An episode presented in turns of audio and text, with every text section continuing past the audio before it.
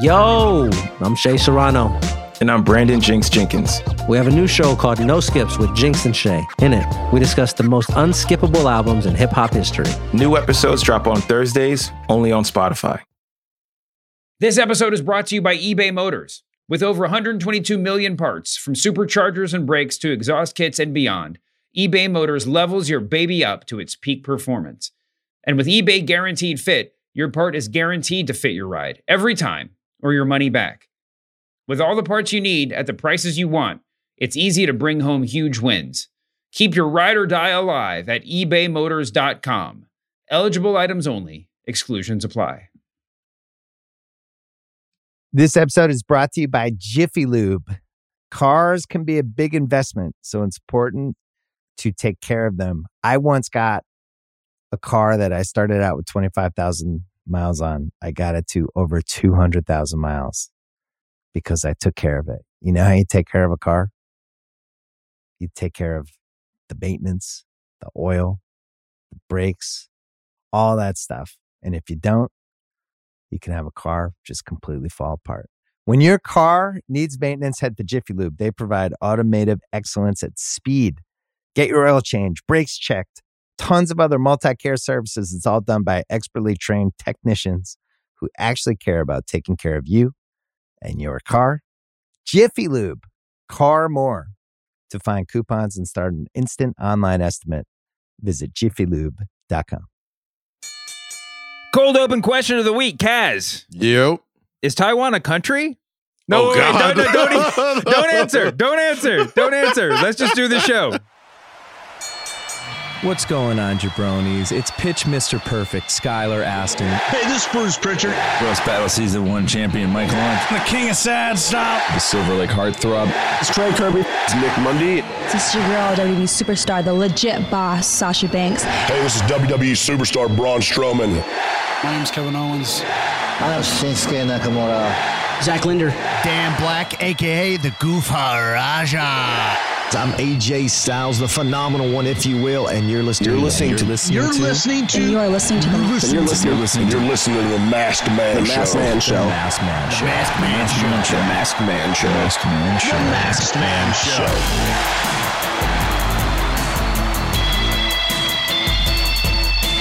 Show. Welcome to the Masked Man Show with Kaz. How you doing, buddy? Dave, I'm slowly recovering as you can see with my red cup on the Zoom call, just trying to gather myself after an incredible night in New York City. I was I was feeling for you after game one. I meant to text you, and I was like, you know what? I, that's the last thing he need is another text. Uh, this, this is facts.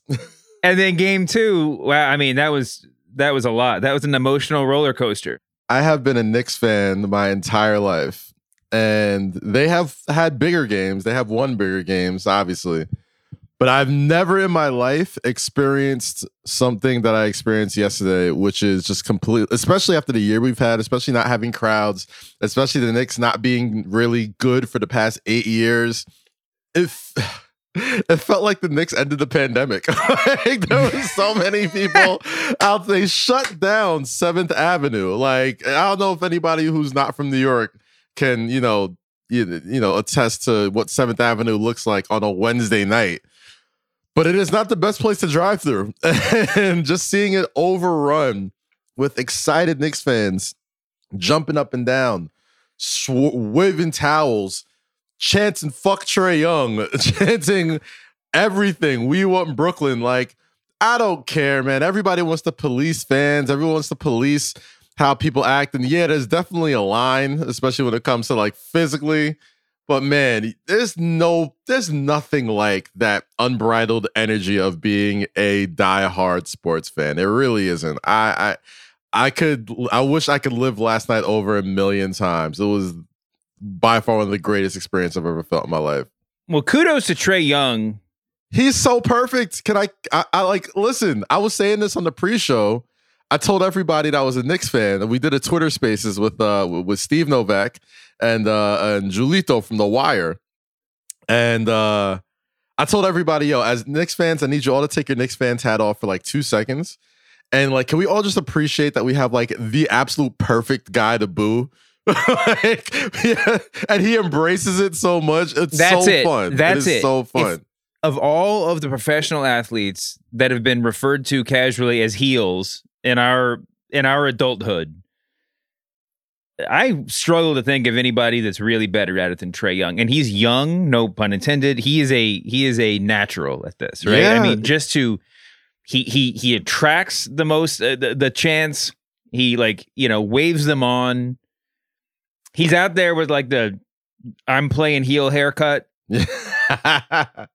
There's so many things to make fun of. That's the best thing about him being a heel. There's so many things you can make fun of him about. It's like when Jericho puts on a scarf or something. It's like he knows what he's doing. he knows what he's doing. I mean, people make people make fun of Trae Young's hair, but like it's it, we must point this out. If he just had, if he just did it, you know, just just buzzed it down, you know, just a close crop, just a he, little. people would hate him like ninety percent less. Like he would get so much less hate. I wish he would like just take like some some styling gel, maybe like some No, something, the- just like way- slick it back or something that like you're too young to be Oh, looking he's so. But the fun part about it is, as much as there's things to make fun of him about, he's such a phenomenal basketball player. It cancels all that out.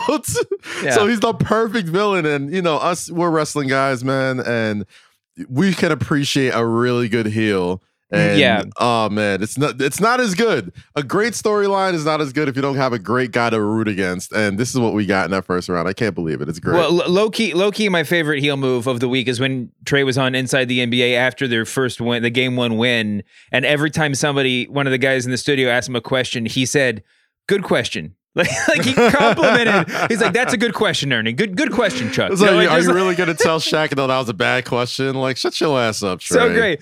But Oh, this is big for the perfect. Knicks. You're, you guys, even in your in your highest moments in my lifetime, I got to be honest, you guys were the heels. So it's nice to be it's nice to be playing the underdog baby for a change. We got to get off basketball and get into professional wrestling. There's a lot of big news today. We got an AEW uh, show that we got to preview, and we got a lot of um, WWE content to get through. Before we get into it, um, we got to say we we we we totally dropped the ball and forgot to talk about New Jack passing away last week. Oh yeah, definitely. I, I texted us before we, uh, you know, right after we ended, and I was like, "Oh man, we we forgot to mention New Jack.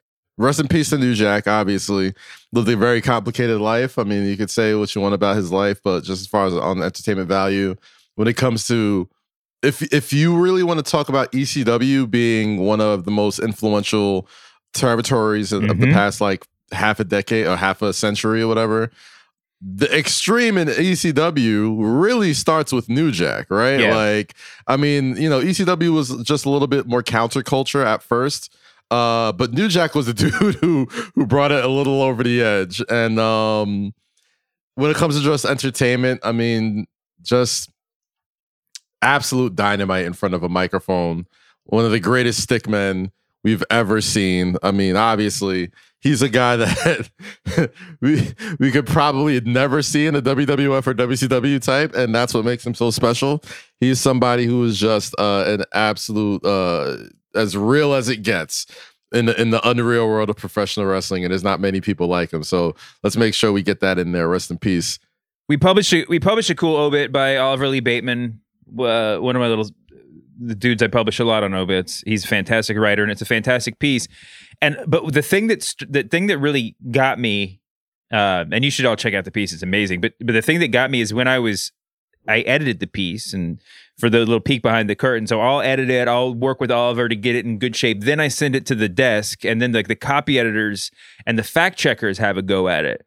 And then it's a con- then Oliver sort of ducks out. The writers always duck out. And then it's a conversation between the editor and the desk to kind of get it in final form. And the amount of disconnect between me and the people on the desk was the greatest of anything I've ever worked on. Like the like normally they would be like, I'm not sure if this year is right, you know, and I would and I'll check on that. Or like, is this is this a better way to write the sentence? This time they were like, I'm confused. Was he was the trash can was he hiding the tool the, the weapons in the trash can? And i'm just like no no the trash can was like a golf bag. Like he, he was carrying that and they're like okay. And then like this like stuff with vic grimes he was like well he didn't mean to hurt him right? And i'm just like yeah. well this is where we get into a little bit of blurry territory. They didn't understand anything about new jack which i think says a lot about the guy. But the vic grimes stuff i think is telling. And oliver touched on this a little bit but i but i professional wrestling since Well, we all know people have known it's fake forever, but you know the the, the sort of post kayfabe era that's occupied most of our lives at this point. It's funny, and I think I've probably said this before, but it's it, the funny thing is, as soon as we acknowledge that the matches themselves aren't straight up sport sporting contests, the wrestlers start looking for ways to make wrestling real in other ways. Like like that's when you get into bigger that's when people care a lot more about telling stories about guys who, who are legit badasses right it's like wrestling might be fake but haku could kill you all right Yes. or Yes. look when hulk, hulk hogan now talking about wrestlemania 3 wrestling's fake but if Andre didn't want to let me win on the most important match in my career, I wouldn't Wasn't have gonna won. happen. Yeah. Right? That's that's making wrestling. That's making this fake thing real again. And that's what makes it. That's what makes it really entertaining and interesting to people Yeah. like us. Yeah. And that's what New Jack was, right? I mean, New Jack more than anything else that happened in ECW and, and really in the modern era was the question mark, was the how real is this? Like, what Yeah. am I seeing right now, right? Yeah, yeah. And as much as like I'm going to say for the record. I think I might have watched the mass transit incident on YouTube once long ago and have totally blacked it out, but I have deliberately not watched it like Oh, the yeah. past 30 times I thought about it. There's a limit to what I'll watch. The first time I actually watched it in its entirety was during Dark Side of the Ring. And I was like, oh, I'll never watch that again. That's a bit much. That's past my, yeah. So I mean, yeah, it, but but the legend of it, as well as the Vic Grimes. I mean, the Vic Grimes stuff is a my is a boondoggle. Like I wrote for just a very pre- short period of time, a long time ago. I wrote a piece, a, a series for Grantland about shoots, about when, about when wrestling got real and people started taking swings at each other. And I would break down the tape and be like, "Here is the moment where Bruiser Brody gets mad. You can just like, re- this is it, you know, break down the whole thing." The Vic Grimes stuff, I don't get because it's like if he wanted to kill him, he could have killed him, right? I mean that that's that sort of goes without saying. What he what eh, there might have been a degree to which he wanted to get away with killing him. And so he like worked it out in his head but i don't even quite buy that. I think regardless of what was happening at the moment he definitely has turned the legend he definitely turned the legend of that into part of his resume in the years that followed right? That helped the that helped the character. So he's sort of even if it's real he's working us with that stuff. And at the same time, we, we say it helped the character, but then it begs the question, like, what's the character? Like, is this just him? like, you know, and that's what that's what made uh, New Jack really, really interesting. yeah th- it was so real he was so It's too real. It was too real. Yeah, yeah. I mean, and people say, you know, well, I mean, his career post ECW was a little bit scattershot, right? He had the, he had a little run in TNA, and um, you know, I mean, he would probably be in AEW now if the if it if if the times were different, right? I mean, not AEW now. I mean, like if AEW had had been coming up back then, he probably Right. would have gotten a shot. He just wasn't a WWE guy for a, a bunch of different reasons, but um, but he was.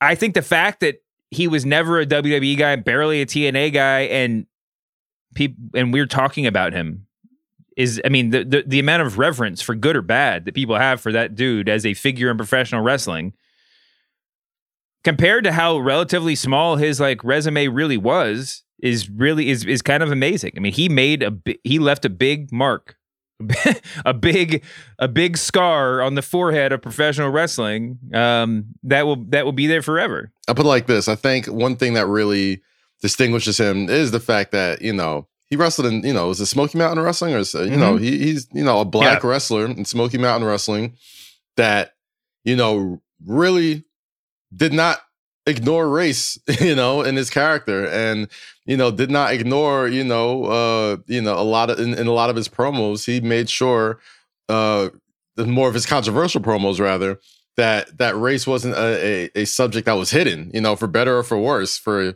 you know, heel or face, right? And um, with him, I think the reason why New Jack is so you know recognized or remembered is especially black wrestling fans. He was the standard of like he's the real deal, you know, like uh, just the natural born from the natural born killers, you know, entrance music to the shopping cart and like the way he talked, the way he walked, he gave you stank ass old uncle energy that like just beats the fuck out of people and drinks and is just a crazy old man. Like we all know a guy like New Jack, like maybe not you know the more homicidal and murderous type of you know personality, but just the funny shit is we're talking all these we talk about his his sort of uh his sort of character and how violent it was. I mean, you know, his his actions and how violent it is. Like seriously violent, not just like, you know, shoot, you know, you know, uh show violent, but like, you know, actually hurting people. And the fact that his character and his charisma was so enthralling that we still kind of look past it and could admire him as a great wrestling character is just speaks to how good he was on the mic. You know, like it's it's it's crazy, it's crazy. But um, I, I was always a big New Jack fan, and I re- rest in peace to him. He was the guy who introduced me to ECW along with Rob Van Dam, and Mhm. um, you know, if he if ECW is in your blood. Then we lost a big Well, one. He's on that If Mount Rushmore, ECW is in your So- blood, whether you know it or not. I mean, if you're listening to this podcast, ECW is in your yeah. blood indirectly. Some some uh, the the bat bit somebody, and you're like you know a bunch of people down the line, but you got it in your bu- in your blood. but you got it. Let's move on. The other big news, or the actual that was last week's news. The big news of this week is just the biggest news. I can't even. I don't even know how to do this. Adnan Virk, friend of the podcast, has mutually agreed to part ways with WWE's no longer Raw's lead, announce, lead announcer, and what we found out a couple hours later, he's being replaced by Jimmy Smith, uh, UFC commentator, uh, best known probably as a Bellator guy. Um, you might recognize him as the guy who gets mistaken for Joe Rogan. Um, but because he does the Joe Rogan job and is another about the same size, shaved head. Shaved head actually predates Joe Rogan's shaved head, if I remember, and I am the shaved head historian, Yes. so I think Jimmy that's correct. Smith, not um, not Jimmy Smith's actually. Like I, I- I saw the the Twitter thing go down in the press release. I'm like, this ain't Jimmy Smith's, right? From that's such a '90s joke. Like, let me. Woo! I dated myself with that one. So so let's take these two things separately. I would assume that uh, that Adnan had a had a say in him leaving, and, and you know he's got a lot of other jobs. He's going to be fine, and it felt like it actually was mutual, just based on the things, the whispers that I've heard, and the, and the press release itself. Yeah. Now, I mean, and that listen, if you're not loving it, the money's one thing, but I mean, to just fly out and fly back, he's got a family, you know, he's got kids. To to, to like Mhm. disappear like for a whole day on top of everything else he's doing, that's a big ask, you know. And and so I can imagine a human being loving the idea of this job and then not not loving it when you're doing it, but Mhm.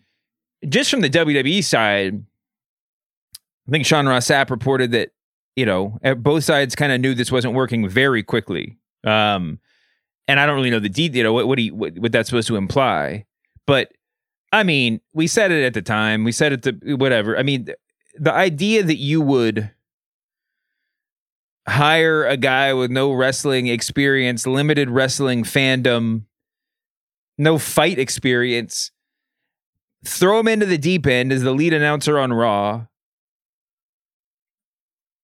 without even like sitting him down in the performance center without anybody watching and making him do this for six months or something. You know, I mean, you could put him on 205 Live or you could just do it in secret. But the fact that that's that, I mean, if you're gonna do that, you have to have two year commitment to the guy. I mean, they did sign him to a multi year contract. Yeah. But man, you have to be fully committed. Anything short of like inciting a race riot should keep you employed. Should keep you employed if that's what they're going to do. and even then, they, they still might keep you employed. Um, there's not. I, he was kind of put in a no no win situation, man. I, I feel for Adnan Mhm. Virk because it's like you know Monday Night Raw is the flagship show, and he's obviously a talented commentator, and it goes to show. I mean, if we learned anything from all of this. How good a guy like Corey Graves is, you know, like everybody thinks it's so easy to just kind of like hop on the headset and be a, com- a color commentator for pro wrestling. But you know, I've seen the things that go into you know a daily Raw, a weekly Raw, or a weekly SmackDown. It's not as simple as just putting on a headset and, and talking about what you see. There's a million things going on. You got scripts, you got you know people in your ear, and it's not just Vince McMahon. It's a bunch of people. You know, there's there's TV trucks, there's production trucks, there's Kevin Dunn in your ear, there's Vince in your ear, there's Uh-huh. you know there's Michael Cole in your ear. Like there's so many things. There's you know there's things that there's cues you got to watch out for in the beginning of the show when you're going through the script. People tipping you like, "Hey, at this point, make sure you mention this, even if it happens quickly." And sometimes you got to rely on the performers. The performers don't hit on the exact moment, and they they have to emphasize it, even though it's not as emphasized as it was in the ring. It looks crazy. Like there's so many little things that people don't really understand on how much it, it takes to really um, do a show. I seen it with Renee Young when she was starting off, and Renee yeah. Young is, you know, I was there her first night on Raw, and I saw that how they were grooming her and getting her ready to do um play by play, and you can't, and nobody. There's a there's, there's a handful of people in the world that are more qualified to do uh you know commentary than Renee Young, and even she thought it was a very difficult job to do, you know, and it's it's you really got to respect the guys that do it week in and week out. The Byron Saxtons, Saxons of the world, the Corey Graves of the world, Michael Coles, obviously. You know, it's it's not as easy as it looks, man. It's not the NBA, it's not the NFL. It just isn't. Um, so I mean, props to Adnan Virk for even trying. Uh, I've heard of Jimmy Smith. I think Jimmy Smith is, uh, uh, you know, I think he gives it a little bit more of a fight feel to the shows. Um, I think that's where a guy like Pat McAfee has been um, succeeding on SmackDown. Like he's been able to come in and just kind of do color. And I guess it's a little easier to do color, but when you're the head guy calling the action, you got to know what you're seeing. You got to know what, what's going on each and every moment because So- it is, it's not a simple thing. So I guess what's interesting about the Jimmy Smith hire uh, is that you know Adnan was a is a play by play guy. I mean, he's a desk guy. He's a he's a he is a he's a straight you know explain or say what's going on to the crowd sort of sort of sort of guy. Jimmy Smith's a commentator. I mean, Jimmy Smith's you know not, it's not straight uh, the color guy because that's a different thing. He's got to explain what's happening. In UFC, the roles are a little bit reversed. The announcers, you know, are a little bit more superficial, and then the guy sitting next to them has to get into the nitty gritty while the announcer, while while, while the play, the quote unquote play by play, the lead guy keeps it going. You know, Jimmy Smith's not been not known for being the the guy that says welcome to the show you know? I mean that's he's he's usually the second guy. Now he's going to be kind of flipping roles and and certainly this is a 180 from Adnan right? It's it's i mean if you if you want to knock Adnan Virk's performance it was that he didn't he he wasn't down in the weeds with the name of every move and all that kind of stuff. And and that's that's going to be Jimmy Smith's you know point of expertise whether or not he knows every finishing move's name right now i guess we'll find out. I like the idea. I like that it's a little bit more that he's a more of an unusual thing. He's not an unusual choice. He's not just a uh like a booming voice um you know traditional broadcaster. And i think i think it could be a lot of fun. I'm excited to see what he does. But you're right. I mean go to what you said. It's a it is a huge huge endeavor. And i think we all saw that Yeah, props for them to like knowing it wasn't working though, and just and just kind of cut and bake. Like we've we've we've lived through the Adam Lee era. We've lived through you know many eras of rough commentary, and they've usually held on a little longer than this. So um, you know we'll, we'll see, man. We'll see. I, I'm looking forward to seeing how Raw sounds. I think Raw was really good this week too, as far as like match quality. And uh, yeah, I, I, I, I'm really excited to kind of see where Raw goes because they match storyline wise. It's been a little weird, but like for the third or fourth week in a row, match wise, Raw has had like a match that I'm like, oh, that could have been on a pay per view. That was a banger. That was good, you know. And and this week wasn't no different. let's talk about Raw a little bit here. The, Okay. the um, I do just to put a cap on it though. I agree with what you're saying, but it. I mean, it wasn't working. It's kudos him for noticing it, but it wasn't going to work in this amount of time. I mean, listen, it's like it's like if they like WWE just signed. Uh, what's it? Who's the football dude they just signed? The the, the Florida uh, Parker Boudreaux or whatever that guy's name is. That looks like Brock Lesnar. They keep saying. It's like if they just signed him and then gave him the WWE title on Raw and then fired him a month later because ratings didn't move. Right? I mean, it's like he, but we haven't taught him how to wrestle yet. Ah, ah, we Ah, gave him a shot. We gave him a shot. We put him in the spotlight. You know, it's just, it's, it's like, you know, you got to do better than that. Maybe, maybe Jimmy Smith will be the solution, and we'll all forget we ever have this conversation. Okay, talking about Raw. I don't know what we should talk about. I'm just going to talk about this. Matt Riddle versus Xavier Woods is the greatest match I've ever seen in my entire life. Woo, Let's talk about it. Let's talk about I don't it. know. Like I know that Xavier Woods is a good wrestler. Logically, I know this. Um, when he gets his moments to shine on pay per views and stuff, I mean, he's he's good. When he usually when he does these single matches leading up to a tag team feud or something like that, they're entertaining. But the idea that he was like so good that despite the fact that he's like 5'8, WWE had to sign him at a time when that wasn't happening. And then they protected him in NXT because they knew how good he could possibly be. The, the fact that he's that this kind of wrestler in the ring and he could be this kind of wrestler week in and week out. I mean, it got it comes as a little bit of a shock. And Riddle, you know, I, I'm a little bit back and forth on him on the main roster, even in ring, but he's been Not really, really consistent and really, re- no, he's been really, really good.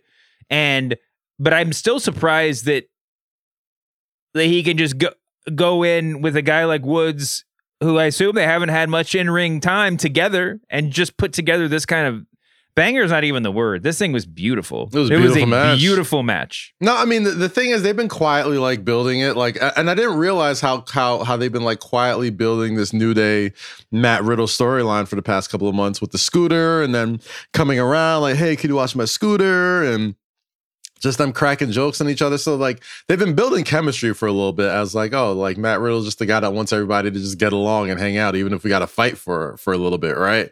And uh I think Woods, man, listen, there are so many talented wrestlers in WWE. It's it's embarrassing.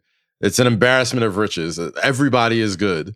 It's like going to the NBA. Like everybody's good. You know, everybody given the the right amount of time, the right you know you know a situation can produce well. And you know, Woods right here. I mean, you could say what you want about you know, not me, obviously, but fans would look and be like, oh, well, he's just a tag team wrestler. And, oh, like, he can't be putting in anything serious. You know, he's just the trombone guy and all that other shit. Like, it shows you, like, even a guy like that can go out there and put on a match that'll have you like, oh, this guy might be one of the best wrestlers on the planet right now. Like, him and Riddle have some incredible chemistry.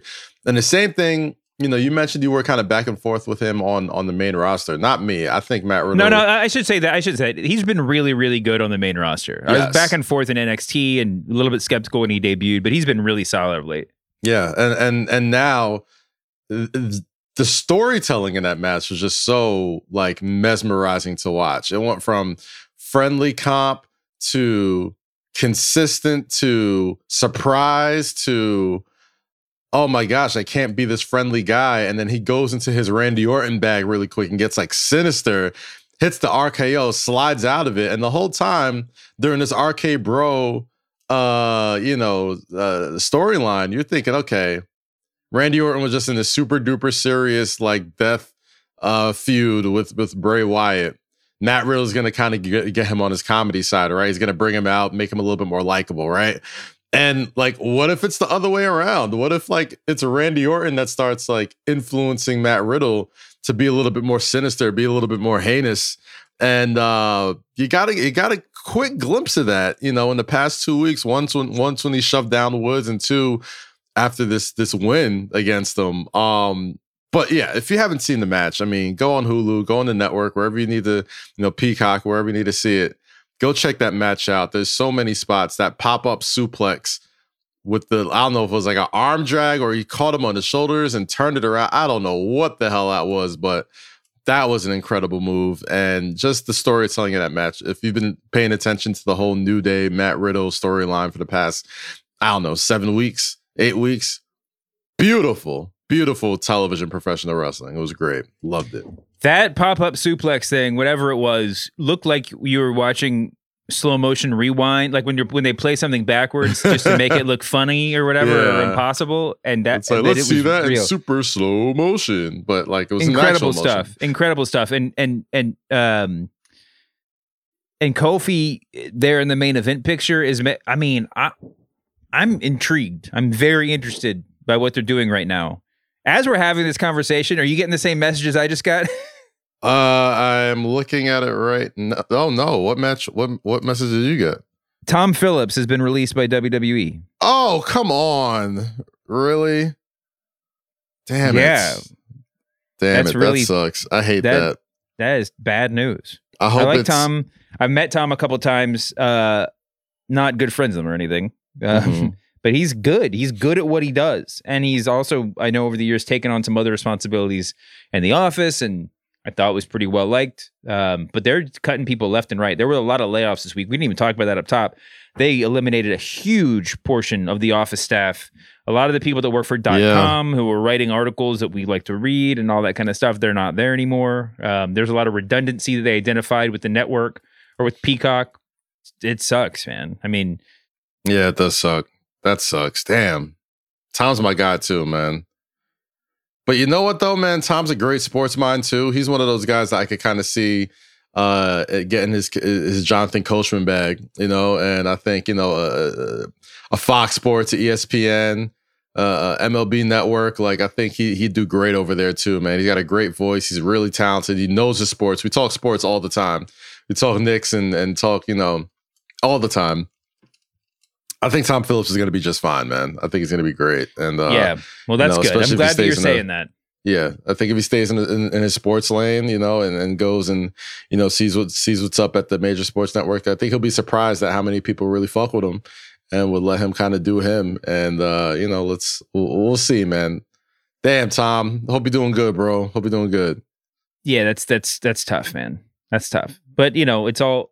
I can't say it's too surprising after everything we've been seeing and talking about. It sucks when people lose their jobs, man. Like It does. It, It does, sucks. especially when the company's making a billion dollars. It sucks. This episode is brought to you by eBay Motors. Passion, drive, and patience. The formula for winning championships is also what keeps your ride or die alive.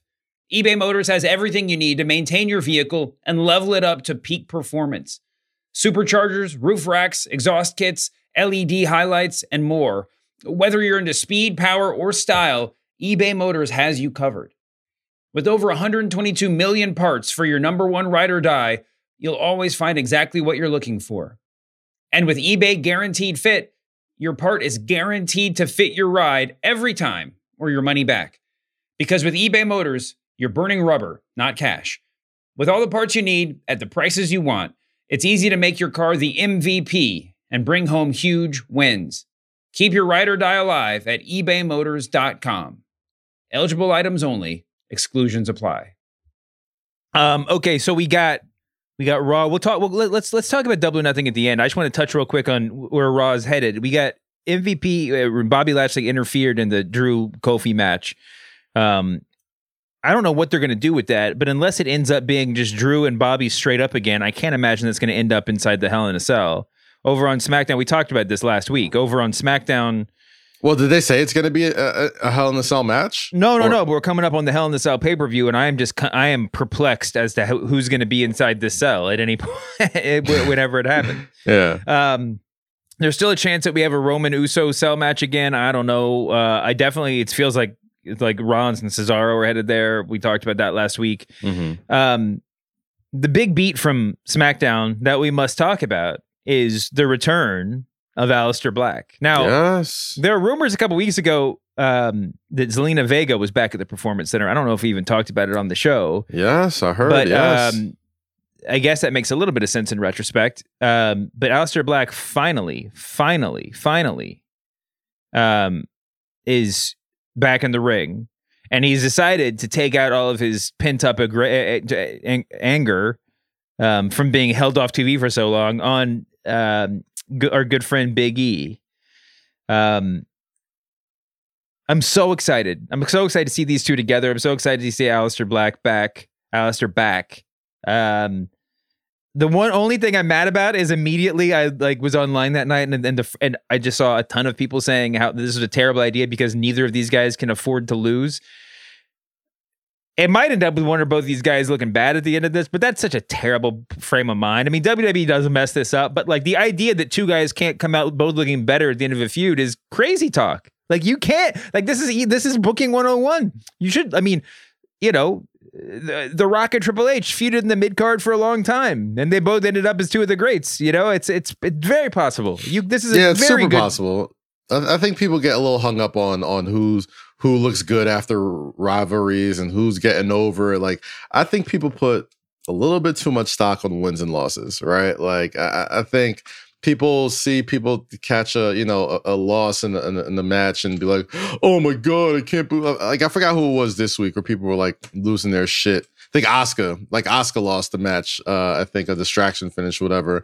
They were like, "Oh my god, they're going back to Bray and Oscar," and it's like, no, no, stupid. Like you're just building, right? Like I feel like, and I, I'm not. I don't mean to call nobody stupid, but it's just like No, you called him stupid. I did call him now. stupid, yes, because most, as much as we hate to like or, or don't want to admit it, most matches on Raw or SmackDown don't really matter in the long run.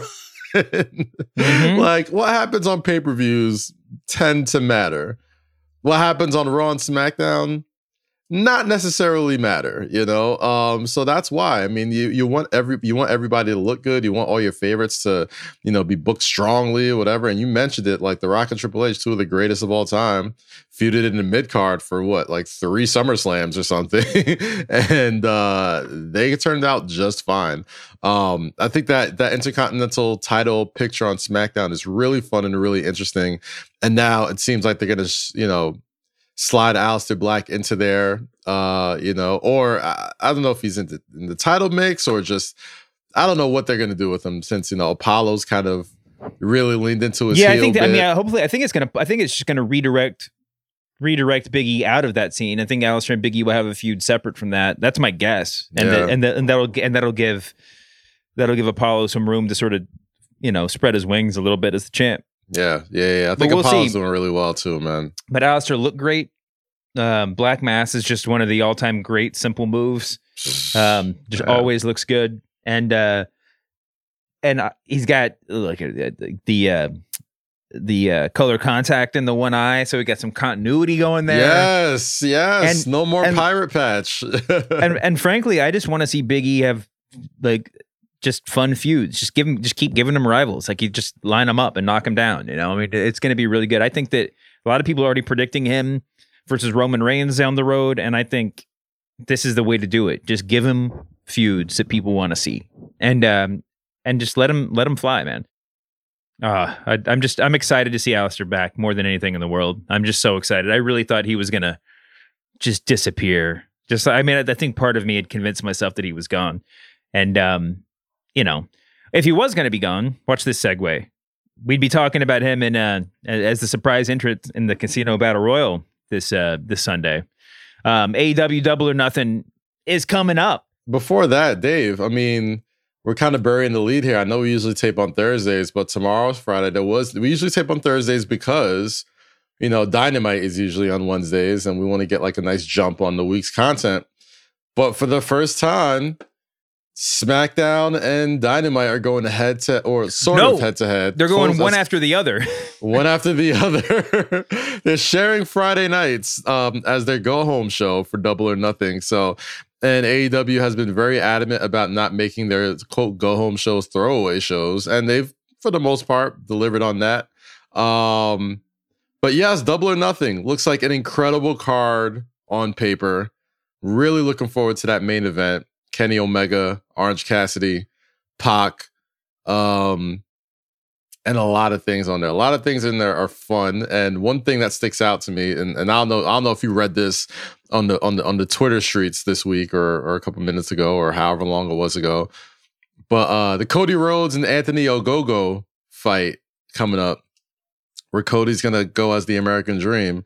That promo that we kind of skewered uh here a couple weeks ago, uh Cody said that he uh he focus group tested that for weeks that promo before before it hit live. And he was like oh man it, it, it was so well received when i did it. Like, it felt good. It felt good you know? And and i i, I just kind of want to know who was in that focus group and, and who kind of you know like who, who- there's a lot. There was a lot to unpack there Yeah, that focus group was like exclusively people who were present at the Boston Tea Party or something. Like, who, who waves, who's waving the American flag and hating on the UK that much? I don't even know Did who this these focus group are. take place on J- January 6th in DC? like, I don't know. It's, it's, it's, oh my god, it that's that's bonkers. Well, listen, he's gonna take on. I'm just kidding, Cody. Sorry. So I think what's interesting to me about this pay per view in general is that um, I was like doing my picks, and I kind of felt like I'm more confident. About, I think I'm I'm confident about almost every single one. Right? There's only like there's so many of these that feel like I'm so sure of who's going to win that I'm going to have to be wrong. You know, and also Yeah. Maybe I mean, and even if I'm right, like, how do you uh, like what? Like, I'm interested in the booking philosophy of a big show with a bunch of foregone conclusions. So, we'll start off with the Casino Battle Royal because that's not a foregone conclusion. Although, if Christian if Christian Cage wins, it's going to feel like a like it was a foregone conclusion, right? It's going to be a big hindsight 2020, like we knew he was going to win all along situation. We got a big TBA. You know, obviously, there's always a surprise. There's always a wild card in the match, and and there's a lot of interesting names out there. I mean that eh, they're doing a very good job of keeping it low key. They're not making this like a big selling point for it. I think probably to tamp down expectations that it's going to be Daniel Bryan or Samoa Joe or something like that. A lot of people are assuming it's going to be the old Jerry the King Lawler move, except by Big Show, or because he's calling the match, he's going to jump out of his seat and enter it. Um, there's a lot of other, you know, potential names out there that are more in the sort of real world category. I thought saw I saw somebody making a compelling case for Chris Hero, which would be a lot of fun. Um, but Oh, I would love to see Chris Hero. Hell yeah. Give me that. yeah, but but I don't. I mean, th- this could go a lot of different ways. Um, I think you know, no, given what we know, uh, it's a it, Christian Cage certainly feels like the front runner. Um, but you know, you wouldn't be surprised to see. I mean, th- there are some giant names in this. I mean, giant names for AEW, but giant names in general. You know, like Penta's in this. Um, you, they could go a lot of different directions. You know, uh, I mean, you could if you're gonna. I mean, if you're gonna start any kind of new push in here, obviously there's there's some names that you could pick. Uh, I, I wouldn't be.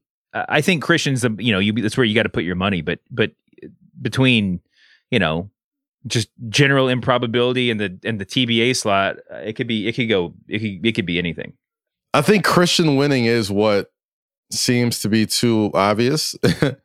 um, but I'm gonna go. I'm gonna take the field. So are, are you gonna go Christian versus the field? Yeah, we can do Christian versus this- the field. I'll, I'll go Christian just because my my point is that some of these are foregone conclusions. But okay, so we got Yeah. Christian there. You're gonna go field. I'm taking the field. I'm taking. I'm taking a, somebody debuting. Somebody debuting. I don't know who it will be, but it feels like a good AW trope to keep that going. So next we'll do. Uh, well, uh, God, we have so many matches on this show. It's impossible to predict. All right, TNT Championship match: Miro versus Lance Archer. Um, this has got this is another one. It's got to be Miro because he just won the title. That's it. I mean, I don't know. I guess this could be a schmozz. They could do it, but they don't really do that a lot at the big shows. Um, people, you might say Lance Art Lance Archer needs to win a little bit, but this just feels like they had to have a plan with Miro, and and he's got to win.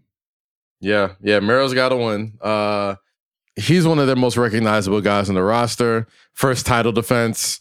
I mean, you don't lose anything by destroying the Murder Hawk. I don't think the Murder Hawk loses anything by getting destroyed by Miro or having a great showing against Miro.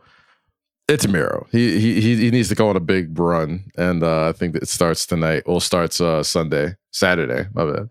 This weekend. Yeah. Yeah. I wouldn't mind Miro getting a new finisher too, or adding something You're not, you're not a fan of the accolade, or no, what, no, what no, does no. he call I, it now? I, I like it. I think it's a great visual. I do think that there's a big difference when you talk about someone like Murder Hawk not like not needing the win. You don't want to see him tap out though. You don't want to see him tap out. That's right, it. right. And I think when you when you when you're when you're booking a promotion like AEW where you're trying to take these kind of wins and losses a little bit more seriously and you're trying to make uh, sometimes give the matches a little bit more of a fight feel. Um yeah, like nobody it's not a huge black mark on your fight record if you get if you get KO'd, you know, just from like a wild shot or something, you know, but but if you're like if you get caught if- slipping, it's it's it's it's it's okay. yeah. But if you quit, totally Mhm. different. Totally different. So anyway, I think Miro, but Miro's going to win. So anyway, uh, we talked about Cody Rhodes versus Anthony Ogogo already. This is he- here's my thing. In any other setup, I would say Anthony Ogogo is a foregone conclusion. But is Cody really going to bring the American Dream out of mothballs and lose? Don't think so. Doubt it. Uh, yeah. I, it, this seems like a foregone conclusion. I don't know. In most situations, I would think Cody would do the smart thing and put over the young, fresh heel, right? But like, is he willing to like low key not sacrifice, but you know, put the the the great name of the American Dream on the line to just lose the first night? Probably, probably though. That's the thing. Yeah, as we're saying this out loud, maybe so. I mean, may, maybe he, maybe that's the best way he can put somebody over by making it feel like it actually there's actually stakes to it. But I don't know. I don't know. I mean, Anthony Ogogo went from little or nothing to one of the biggest potential guys on the roster in about 25 minutes. And I and I Mhm. I think it would be You don't get in the way of those type of guys. You don't get in the way of those type of guys. I think it'd be a really smart move. I think it'd be a really smart move to put him over. Now, if this were WWE, you could say Cody's going to win and then Ogogo can get the win back and then move on to bigger and better. But that's not really the way they do things here. So I think I'm going to go Cody Rhodes. But as we've talked it, I'm talking myself out of it. Uh, it's gonna be Cody. Uh, no, no, no, no, no, no. I don't know. I don't know. Ogogo should win this. I'm gonna go Ogogo. I'm gonna go Ogogo. I don't Yeah, know. I mean, it's it's gonna be the first time there's fans in the stands. It's, it's gonna be in Florida. It's gonna be super America heavy. I don't know. Maybe this is a good time to give that those fans a a, a- a feel good, quote unquote, feel good win, and Cody winning. Uh, yeah, I mean, you could definitely do a thing because talking about finishers, talking about yeah, I mean, Ogogo could just TK. I mean, you just give Cody the KO, right? Ogogo could just get him with a with a little glancing uppercut and knock him Yeah. out, and then and also Yeah. it wouldn't be that hard to kind of transition this feud to the you know to the the larger QT Marshall feud, and Cody could get his win back without actually getting in Anthony Ogogo's way. You could definitely do this. I'm going to go with Cody just because I started there, but but I'm I'm talking myself out of it. Um, next one on the list. Let's see which way are we going to go here. The Inner Circle versus the Pinnacle Stadium Stampede. Again, don't want to say it's a foregone conclusion, but this really feels like it's time for the Inner Circle to go on hiatus. yeah. I'm You good know- on the inner circle for a while. Yeah. Is there a possibility of a Sammy Guevara heel turn here and joining that massive? I don't know. I don't know. I don't think that's gonna happen. I think Oh, Sammy Guevara is going to, I think Sammy Guevara, you're right. Uh, If, if the Pinnacle wins, and I think they will, mhm. the key thing about the inner circle is going to be I mean, we're going to there is going to be a Sammy Guevara storyline in this match or coming out of it because he's he's going to be the big investment for that group over the next 6 months. I think Yes. I think we'll probably see I think Jericho might take a little step back or find something else to do for a minute. I definitely think, you know, Santana and Ortiz well, they need to get them back moving in the tag division, but that's sort of a that's that's sort of a separate conversation. I think Sammy Guevara, whatever's going to happen with him, is going to be a, a, a going concern. So yeah, I think there'll be something there. But I think the Pinnacle is going to win. I mean, I don't, I don't really have much of a. I'm excited to see the match. Is there any more juice to squeeze out of the out of the inner circle like right now? They could always squeeze a little bit harder, but I think now I think it's I think the Pinnacle is going to take their place as the big heel faction. I mean, they already have in terms of face and heel, and then and we'll get to start plotting the comebacks of everybody on the other side. So yeah, I think Pinnacle's going to win on that one. Um, let's roll on to what do you want to do next? Sting and Darby Allin versus E- Ethan Page and Scorpio Sky. Now, First gonna- in the ring with Sting. Yeah. You know, no cinematic. He's gonna wrestle live. this is going to be a weird one where like sort of like the casino battle royal whoever wins we're going to feel like it was a foregone conclusion because it's either yeah yeah of course sting sting's going to win why else would he come back or why are we having this match unless it's to put over ethan page and scorpio sky Right. Yeah. Yeah. you know Um, that brass ring thing, I'm still kind of confused about from a couple of months ago, and uh, I think it'll be a, a little bit uh, of it'll look a little really weird on AEW if you got a guy who literally grabbed the brass ring and a guy who was one of the most entertaining dudes on Impact Wrestling for a number of years have a legacy Mhm. match where you know you're going up against Sting, who his job should only be to get people more popular. And Yeah. two, Darby Allin just lost his TNT title and it's a tag team match. And he just got thrown down flights of cement stairs. I think this should be an easy win for uh for for Scorpio and and, and, And- Ethan Page. And the thing with AEW is you got like we say, give them the benefit of the doubt. How do we we were talking about this with with Aleister Black and, and Big E. Every feud should end with both halves, with both sides looking better, right? Yes. Unless somebody's going out, I mean, unless someone's leaving the company or whatever. Both sides should end up looking better after everything. And how do you make both sides look better after this match? You give Ethan Page and Scorpio Sky the win, and then you like then you keep going with Sting, and maybe it's Sting versus Darby Allin next. You give him the opportunity. You know, you you you you, you keep going with that angle, right? I mean, and Darby Allin already looks better than when he started the Sting angle. Somehow, Sting has, I mean, not somehow, Sting has definitely elevated him, and and uh, this isn't difficult. So I'm going to go with Ethan Page and Scorpio Sky for the win here. Um, but whatever happens, everyone's going to come out looking better. Uh, tag team championship match: Young Bucks versus Moxley and Kingston. This one I'm not sure about. This one I'm actually confused about. I'm not sure either. Well, you go first there's a world where I see Mox and Kingston as the tag team champions. Right? Like I, I think Mox is the most protected dude in the company. Um, tag team matches are usually a good way to keep a guy like him protected without losing any luster. But they've been investing a lot into the friendship and the duo of uh, uh Mox and Kingston ever since Mox, you know, uh, well, well, Kingston gave his life in that tragic smoke screen accident from the exploding death match several months ago. Um, but they've done so as bad as that ending was to that match they've done so much to make you forget about it and replicate and and and just uh get that storyline back on track about you know two bros who who really you know go a long way back and are hardcore and mess with each other the long way i mean i could definitely see the young bucks like stealing it in some sneaky underhanded way but those guys just have such momentum. I have a hard time seeing them losing without some nefarious thing happening, right? Like if it stays fair, you know, I'd love to see Mox take Mox and Kingston be tag team champions. I think it'll be very, very interesting. Um, and I think that's going to be my pick.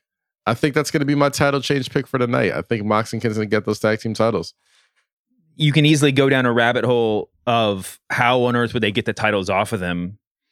I mean, there's a lot of ways, obviously, but like assuming we don't want to go back into Moxley versus Kingston, um, you know, that does become the question, right? Uh, I think there's a lot more interesting stuff you can do in the meantime with them. AEW should have AEW not should. This is this is a stupid idea, but AEW could almost float a second tag team belt like a tag team title that's actually for tag teams and a tag team division that's just for like people that team up at random just to, because just to get them out of the single scene for a minute. Um, but I would, I mean, listen, if they, I would love to see, I would love to see champions Moxley and Kingston versus versus um, Ethan Page and Scorpio Sky. You know, I mean, like that would be that would be a fun feud to take it over there. You know, make everybody again everybody looks better. So I'm gonna. What do you got? Just to go against you, I'm gonna go with the Bucks because I'm torn but I but, but this is definitely the, the, the most perplexing, the least foregone conclusion of the bunch. Back to foregone conclusions though, we got an AEW Women's Championship match, Hikaru Shida versus um, Britt Baker. I mean, this just feels like Britt Baker's moment, you know. And I think that we're going to appreciate her a lot more when she's on SmackDown. yeah, when she's not kidding. when she's not championed anymore. You know, yeah. I think that it's a and I you know just having her I, I think it's Britt Baker's moment to shine. I don't. I don't have any. I honestly don't have any doubt about it. Of all these foregone conclusions, this feels like the real one. I don't know. What do you think? Yeah, I, am I'm, I'm with you on that one. Uh, that's my stamp it, prove it. I don't know what we used to do. We used to super guarantee matches. I I'm gonna steal from, uh, from Charles Barkley.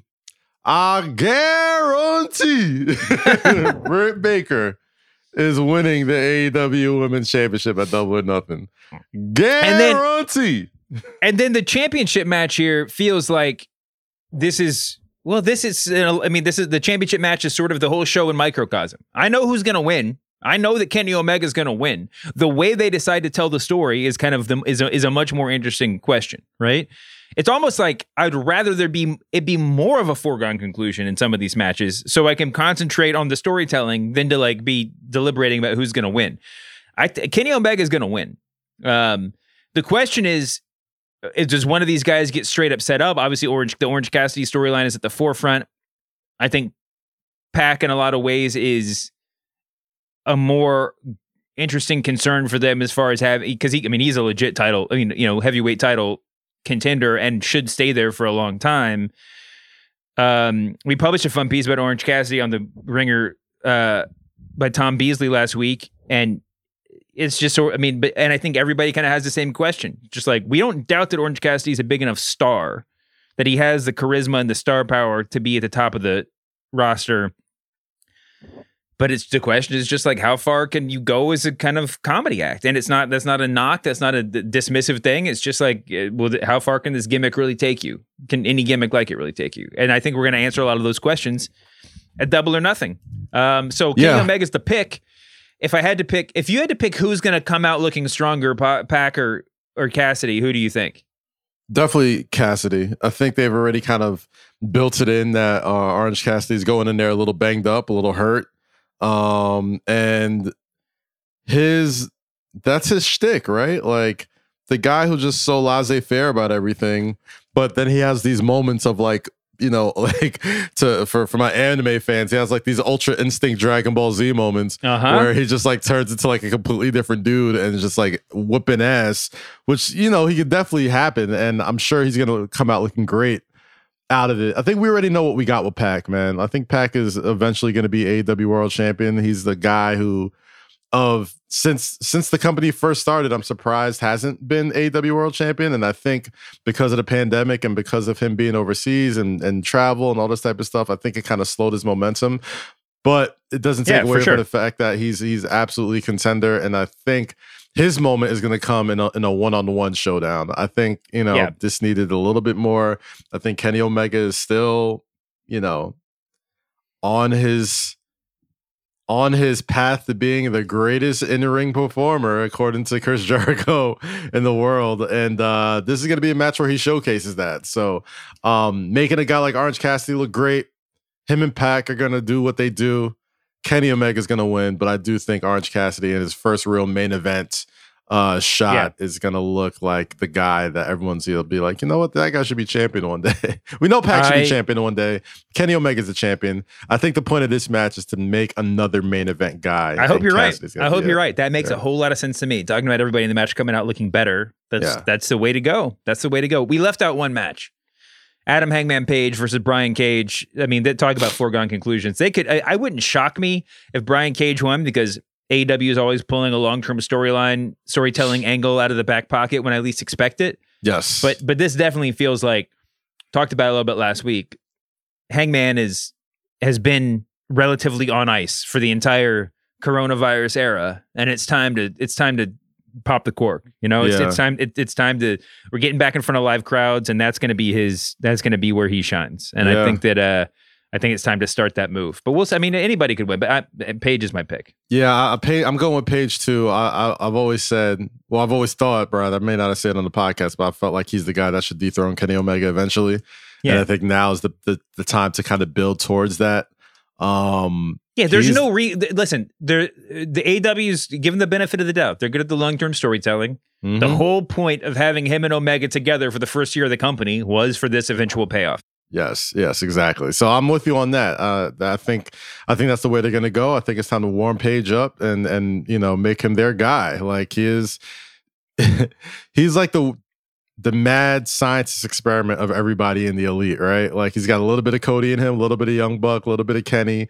And I feel like if they if they can't make that guy the shit in AEW, they've all failed each other. They've all failed him. You know, like and, and the guy that young, that talented, that got that great of a gimmick and that look should be at the top of your card eventually. And uh, if you're not making stars, you're not doing good shows. But I, they're making good shows and they're taking their time with it. I got Page over Cage. I'm surprised they're not in a cage, but you know, I got Page. Uh, we got to get out of here. Oh, one more thing before we go. There was a little blurb this week, um, maybe from Sean Ross Sapp that said more. There's more. Oh, Rick Boogs was on SmackDown last week, and apparently he's the he's just the beginning. There's more call ups on the way as they try to spice things up on both shows. There was a very it was kind of uh, auspiciously pointed out that or, or they they auspiciously included NXT UK in the potential pool for call ups. So I don't know. I don't know if that's like a. I, I definitely have some names I would. Uh, I mean, Kay Lee Ray is one that a lot of people are saying. I think Piper Niven's probably a better, call, a more likely call up, or I. I, that's where I would go. Um, you know, if they just did British Strong Style as a faction, that could be a really interesting look uh, on SmackDown.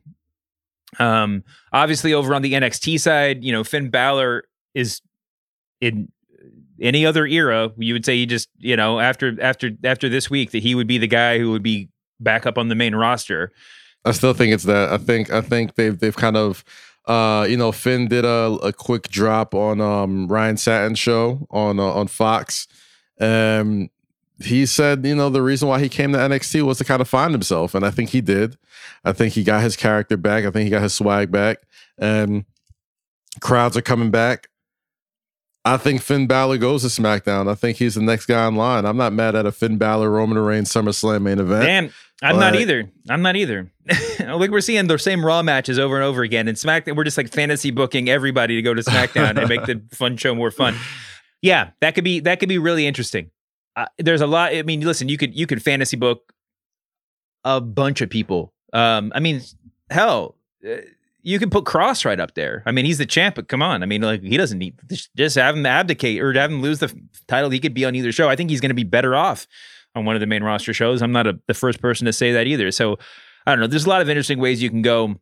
I mean, there's also you know you can also look at the women's side too. I mean, there's there's there's you know Raquel Gonzalez is your new champ. I mean, is your current champion which sort of signals, if nothing else, is so they're sort of taking a breath and rebooting the vision, the division a little bit. But Io Shirai is obviously main roster ready by any definition. So, ooh, I, I would be interested to see her on the main and, on either show. I'd probably fantasy book SmackDown for her too, but you know she'd be really great on Raw. They need some they need some faces over there. So anyway, there's a lot of ways we can go. It's exciting stuff. Yeah, I'm, I'm, I'm, I'm even saying not just, not just that they need faces. Like they're going on the road. They're about to hit the road, man. Like they're about to see some fans and face. They got to put some butts in the seats. So I think, you know, I think we're going to see a lot of NXT guys, you know, that have held it down during the pandemic era get that call up to her on SmackDown. And I think Finn's at the top of that list. And Io Shirai, well, definitely. It's exciting. It's exciting. I can't wait to see what you. I can't wait to see some new faces, man. And maybe Adam Cole. Where the hell's Adam Cole at? Maybe that's going to happen too. Who knows? I don't know, man. I'd be, I, I, I would be, I would both be shocked and not shocked uh, if he may end up on the main roster. I, I, am I'm, I'm on the fence about that one, but, I, but I, but it's, a, it, it is a very, very interesting choice. Um, there's a lot of interesting choices out there. That's why wrestling's fun. We got to get out of here. Kaz, you want to do your, your uh, plugs on the way out? Yes, sir. Tune in to Say Less with Kaz Loki and Rosie every Monday, wherever you stream your podcast and on youtube.com slash Kazeem. Check me and Monica McNutt out on MSGPM after every Knicks game this playoff season. Incredible night last night in New York City. Best place in the world to watch a sporting event, Madison Square Garden. Can't believe that. And um, yeah, man. See me here next week.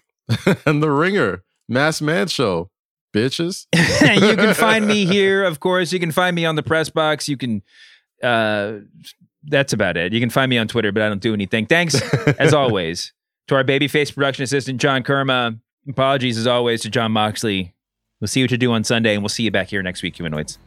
Tony Schiavone here on the Masked Man Show. We are desperately out of time. The tape machines are rolling. We'll see you next week on the Masked Man Show.